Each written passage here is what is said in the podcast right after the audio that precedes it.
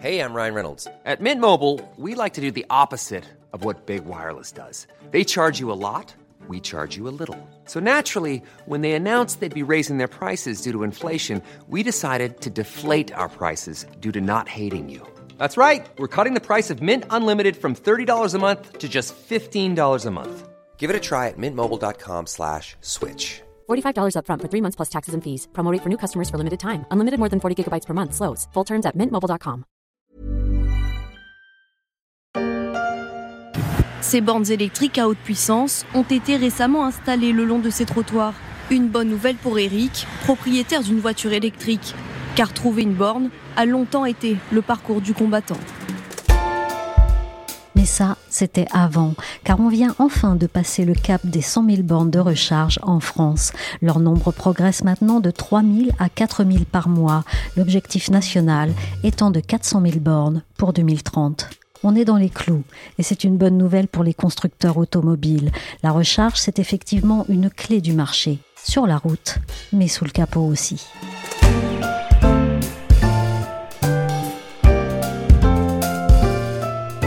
Je suis Michel Varnet, vous écoutez La Story, le podcast d'actualité des échos.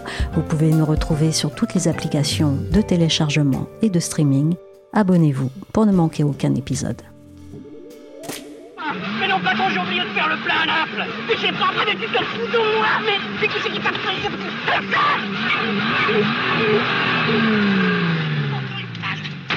Patron, on a dit y a station-service La panne sèche, c'est la tuile en voiture et c'est une peur qui freine en partie le marché de la voiture électrique. Couvrir le territoire de bornes de recharge est l'un des défis à relever. Mais la France avance plutôt bien là-dessus. Elle est déjà le deuxième plus vaste réseau public en Europe.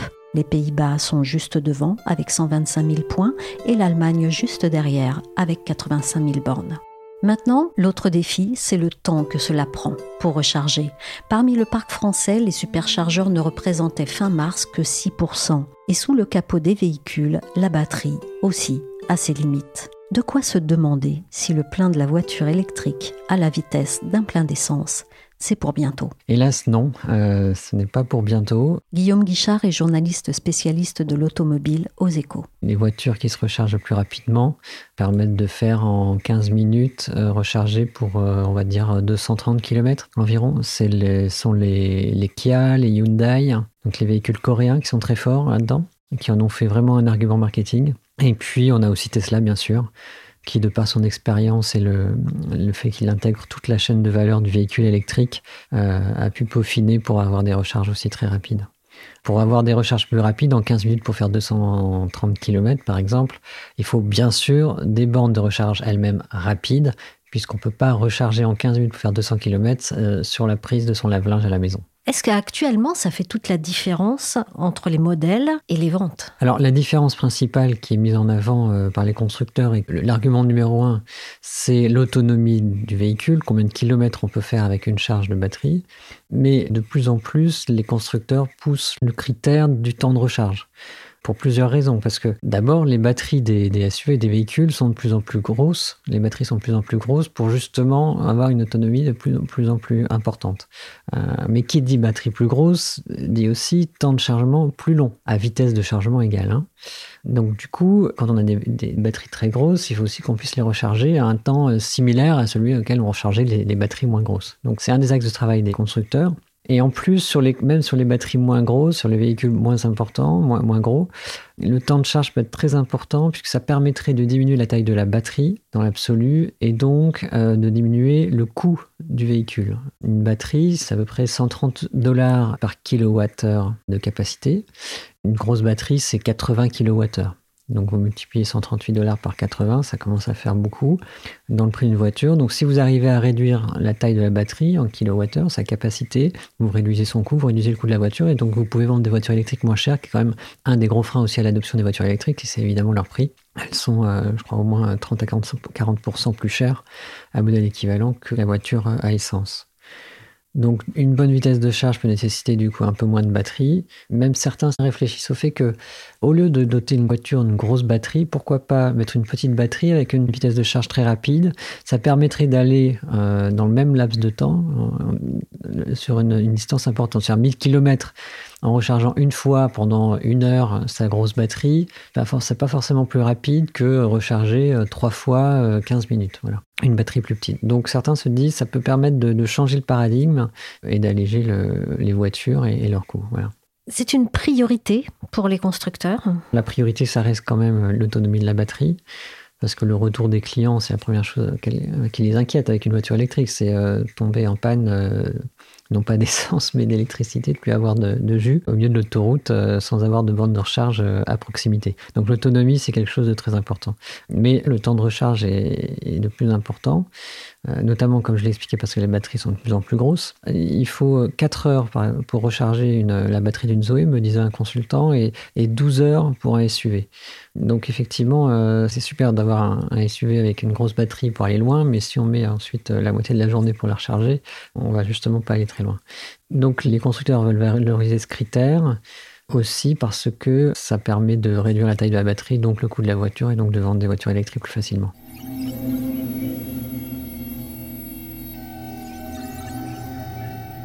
Mais ce temps de recharge, à quel défi technique se bute-t-il? Il y en a énormément. Il y a déjà, il faut, il faut, il faut que le, réseau routier soit doté de bornes de recharge rapides, voire très rapides, ce qui coûte cher euh, à installer, etc.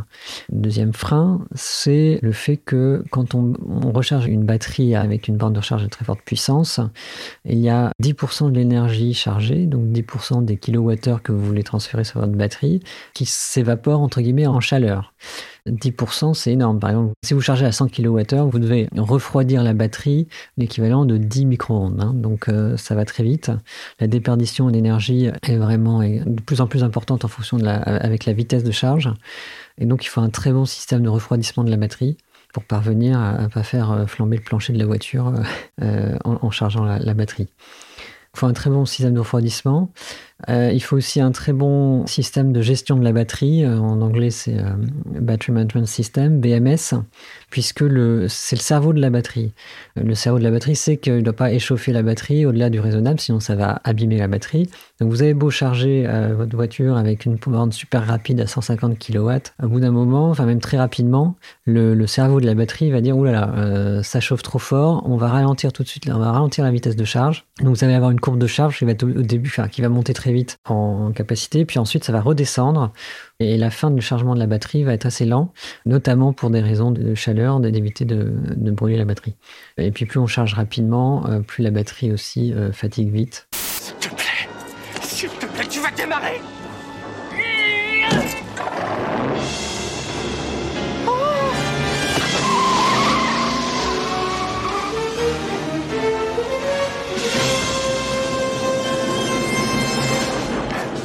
Est-ce qu'on connaît déjà les solutions? Les progrès sont, incrémentaux. Hein. On n'a pas de, ces dernières années en tout cas, euh, vu de, rupture brutale dans le temps de changement de la batterie. Donc c'est de l'amélioration. Alors l'amélioration du système de refroidissement. Euh, Valeo par exemple travaille avec Total Energy sur un, un système de refroidissement assez révolutionnaire qui en fait consisterait à plonger la batterie dans un liquide de refroidissement spécifique un liquide de refroidissement qui ne doit pas être euh, conducteur, parce que sinon ça va faire un court jus, ça un problématique. Et donc trouver un liquide de refroidissement qui ne soit pas conductible et qui permette de refroidir la batterie, mais dans son ensemble. Quoi, hein. Donc euh, au lieu de faire, de faire circuler un, tuyau d'eau froide, là on plongerait carrément la batterie dans l'eau, enfin dans l'eau, dans un liquide euh, refroidissant. Et ça, c'est pas pour tout de suite, c'est pendant 2-3 ans. Et avec ça, Valeo promet recharge type 4C, c'est-à-dire euh, 4C, c'est euh, permettre de recharger effectivement euh, de 20 à 80% de la batterie en 15 minutes, donc ce qui est euh, assez considérable. mais au-delà du problème du système de refroidissement, il faut aussi améliorer le, système de gestion de la batterie. Et plus le constructeur aura d'expérience dans, ce système de gestion de la batterie, plus il pourra piloter finement la recharge et donc euh, améliorer cette recharge. Les meilleurs sont ceux qui ont euh, accumulé le plus de données ces dernières années. Donc c'est ceux qui font les véhicules électriques depuis le plus longtemps. Donc on retrouve évidemment Tesla. Et puis euh, Renault quand même avec la Zoé aussi, qui a aussi une petite avance sur ce, sur ce terrain. Et du coup, est-ce que ça représente un enjeu de concurrence important? Alors oui, parce qu'en plus, comme on a maintenant les Coréens Hyundai et Kia qui mettent en avant ce critère de temps de recharge, ça devient quelque chose de très important. On a aussi par exemple Ford qui a présenté récemment son nouveau modèle de SUV pour l'Europe, le Ford Explorer. Ils n'ont même pas donné l'autonomie de la batterie, ils ont juste donné le temps de recharge. Peut-être parce qu'ils ne savent pas exactement quelle sera l'autonomie, mais en même temps, s'ils donnent le temps de recharge, c'est qu'ils ont une petite idée de ce que sera l'autonomie. Donc ils ont dit 15 minutes aussi pour recharger de 20 à 80% la batterie, ce qui le placerait parmi les meilleurs. Et en plus, c'est un SUV, donc c'est une grosse batterie. Donc c'est un enjeu de concurrence crucial parce qu'on ne veut pas attendre une demi-heure. Si on, peut, peut recharger sa batterie 15 euh, minutes sur un véhicule, on ne veut pas acheter celui qui va recharger en 30 minutes. Hein, voilà. C'est un jeu en plus stratégique pour les, constructeurs de maîtriser le système de gestion de la batterie. Euh, comme je le disais, la gestion de la recharge, ça dépend aussi de l'expérience acquise par le constructeur ou par, jusqu'à présent, en fait, les, les, les fabricants de batteries et les fournisseurs de rang 1 comme Valeo qui sont des spécialistes de l'électronique. Les constructeurs ne sont pas des spécialistes de l'électronique. Et donc, ils cherchent à intégrer euh, justement ces nouvelles compétences pour euh, mettre la main sur la gestion de la batterie et la gestion de la recharge. C'est des choses qui sont... Euh, c'est de l'électronique. C'est même des fois de l'intelligence artificielle parce que une batterie, c'est 3000 cellules. 3000 cellules, il faut piloter la chaleur de chacune de ces 3000 cellules. Donc le système de gestion de la batterie doit être très fin et piloté parfois grâce à l'intelligence artificielle pour euh, faire en sorte de recharger toutes ces cellules dans un temps plus rapide sans les échauffer. Et ça, donc, ça devient de plus en plus stratégique. C'est pour ça que les constructeurs veulent euh, garder la main, enfin, mettre la main pour la plupart, mettre la main. Beaucoup n'ont pas la main encore dessus sur ce système de gestion de la batterie. C'est totalement une autre ère pour l'industrie automobile. Voilà, il y a un enjeu sur les, données industrielles. A aussi un enjeu sur le partage de la valeur ajoutée. En fait, L'irruption de la voiture électrique a, complètement chamboulé la chaîne de valeur qui existait pour le véhicule thermique. Pour le thermique, l'important c'était le moteur. Là, l'important c'est plus le moteur, c'est la batterie, la gestion de la batterie notamment. Et donc, euh, le constructeur cherche à mettre euh, la main là-dessus parce que ça fait euh, énormément de la valeur de la voiture. Est-ce que le temps de recharge des batteries, c'est le nouvel argument de l'industrie? Non, pas encore. On reste encore sur l'autonomie. l'autonomie de la batterie, vous le verrez sur toutes les publicités pour voitures électriques. Mais je trouve que de plus en plus, on, voit euh, apparaître la notion de temps de recharge.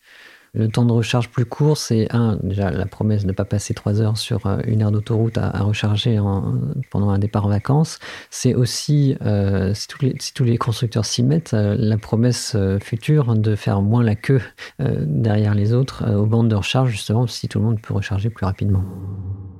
Fini le tétard, les fins de mois difficiles et les coupures EDF. On était riches. T'entends le bruit que ça fait quand on fait le plat? Ça fait clac on l'aura compris, ça ne va pas faire clac tout de suite, mais ça accélère. Décarbonation du transport oblige. Rappelons que l'Union européenne a sonné l'interdiction de la vente de nouveaux véhicules thermiques à partir de 2035. Elle veut aussi que pour chaque immatriculation, une capacité de recharge de 1,3 kWh soit installée et voir d'ici 2025 des bornes de recharge rapide tous les 60 km pour les voitures, mais aussi pour les camions sur les principales autoroutes européennes. De quoi faire reculer la crainte de la panne, mais à la maison, qu'en est-il? Parce qu'on est bien d'accord, pour les particuliers, l'idéal est quand même de recharger la nuit au parking. Fanny Guillaumard a fait une enquête sur ce problème des bornes électriques en copropriété. Je lui ai demandé, pour commencer, comment cela avançait. Ça n'avance que tout doucement. Aujourd'hui, on estime que moins de 5% des copropriétés sont équipées d'une infrastructure pour charger des véhicules électriques. En fait, le marché est récent. Ce n'est que depuis 2015 que tout occupant d'un immeuble a le droit de faire installer dans son garage une recharge pour son véhicule électrique. Le syndic ne peut plus s'y poser sans motif sérieux et légitime. En quoi l'installation en copropriété est stratégique? Pour les énergéticiens, c'est un gros marché. Presque un Français sur deux vit en logement collectif et 90% du temps de recharge d'une voiture électrique se fait à domicile la nuit. Et pour ceux qui habitent en logement collectif, c'est stratégique de se structurer, parce que chaque occupant d'immeuble a le droit de faire installer une prise, mais si trop le font, les infrastructures électriques existantes ne vont pas le supporter. Elles ne sont pas dimensionnées pour que chacun puisse recharger sa voiture. Il faut donc coordonner les actions que les copropriétaires prennent une décision collective. Tout ça prend du temps, il faut une première assemblée générale pour informer les propriétaires des solutions qui existent, puis attendre l'année suivante l'autre AG pour le vote du modèle, voire une autre année pour choisir l'opérateur et vient ensuite le temps des travaux. Qu'est-ce qui freine éventuellement cette prise de décision et du coup le déploiement? Les copropriétaires ne sont pas assez informés, les travaux font peur ou prennent du temps, donc il n'y a pas assez de copropriétaires qui se lancent dans l'achat d'un véhicule électrique. Mais ces derniers mois, le gouvernement a multiplié les annonces qui poussent à se mettre à la voiture électrique, la fin de la vente de véhicules thermiques neufs en 2035, l'augmentation du bonus écologique pour les ménages les plus modestes.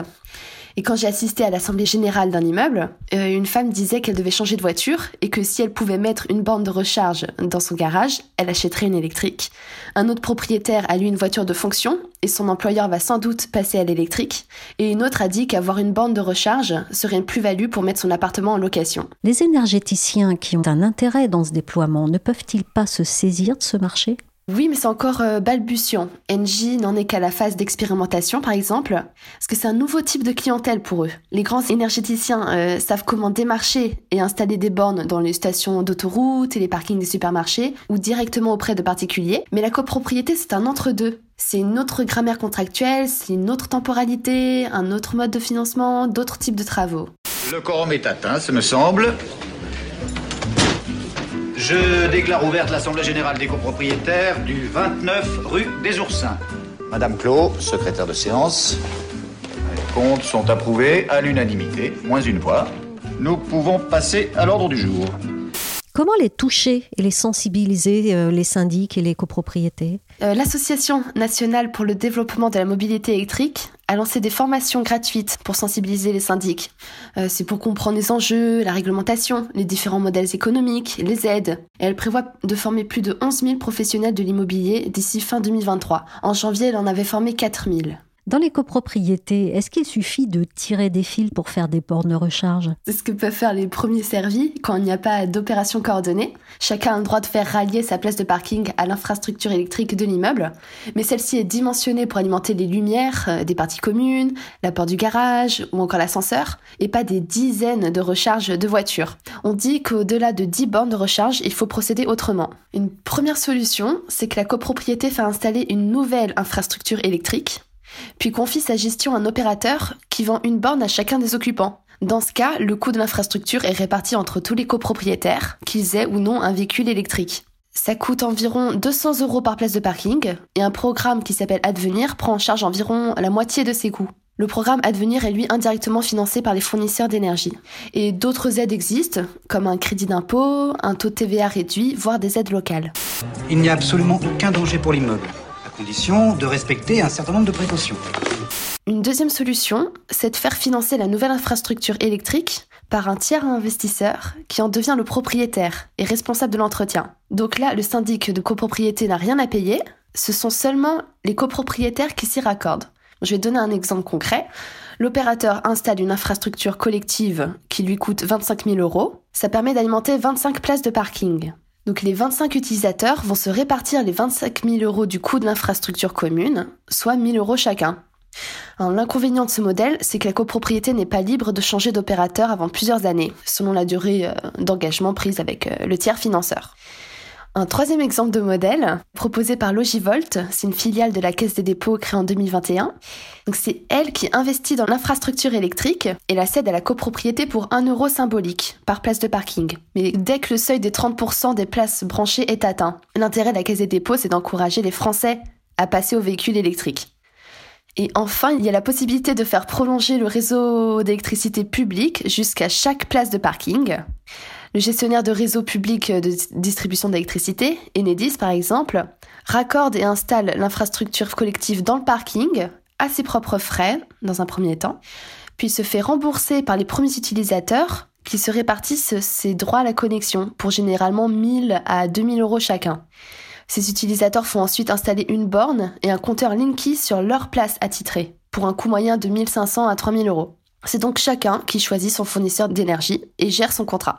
Et là encore, il y a des aides financières. Pour faire simple, euh, Fanny, est-ce qu'on ne peut pas tout simplement brancher sa voiture depuis chez soi avec un câble par la fenêtre?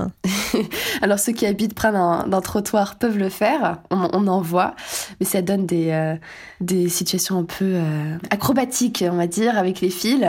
Et en plus, il faut faire attention au risque d'incendie dans le salon. Merci à Fanny Guillaumard et à Guillaume Guichard des Échos. La story s'est terminée pour aujourd'hui. Cet épisode a été réalisé par Willigan. Retrouvez demain mercredi les grandes histoires de l'écho, la nouvelle série de podcasts des Échos présentée par Pauline Jacot, avec un premier épisode consacré aux Médicis.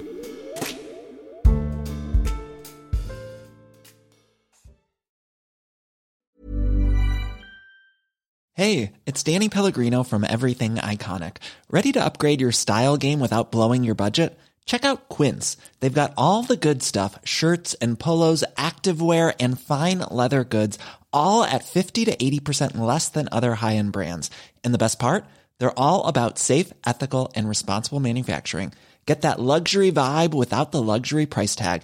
Hit up quince.com slash upgrade for free shipping and 365 day returns on your next order. That's quince.com slash upgrade.